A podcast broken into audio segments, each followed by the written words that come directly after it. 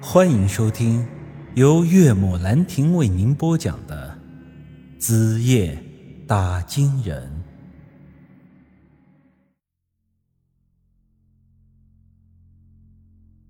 一通折腾之后，时间终于是差不多了。王二狗开车把我送到了那家私人的博物馆，之后又告诉我，由于这家博物馆是个私人老板开的。所以里面的东西大多为他的私人藏品。这水晶光彩出土之后，第一时间就被他买走了。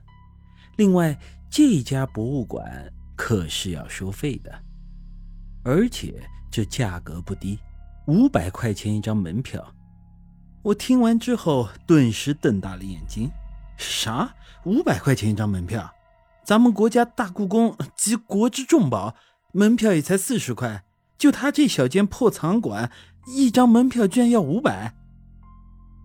嘿，宇哥，这道理不能这么论。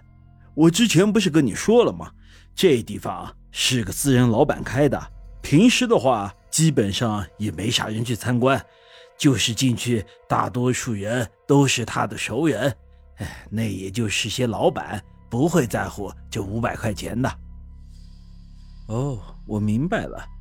他开这博物馆，实际目的就是为了在这朋友熟人面前装个逼啊，显示一下自己的藏品有多丰富。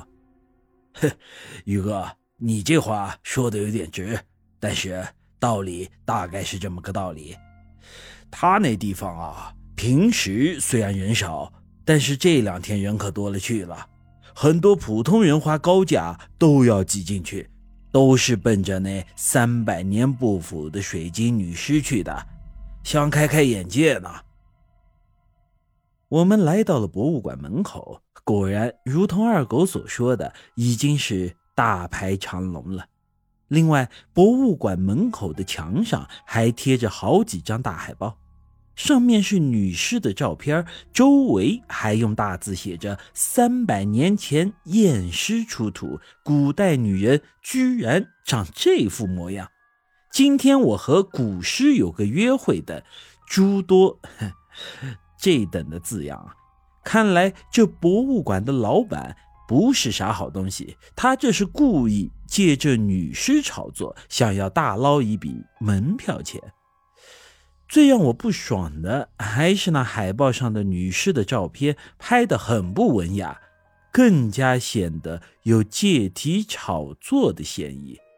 这时候，我虽然还不能确定那女尸是不是我们家舒瑶，但是看着那海报如此的被挂在大庭广众之下，我的心里是非常的不舒服啊。托了二狗的关系，我们最后是没排队就进到了这博物馆里边。说实话，里面的藏品确实的是很一般，花五百块钱门票来看这些东西，完全就是血亏。一切的焦点果然还在那水晶棺上。如果说照片上的女尸只是长得像舒瑶的话，那看到实物之后。我是顿时觉得，就是舒瑶本人躺在了我的面前。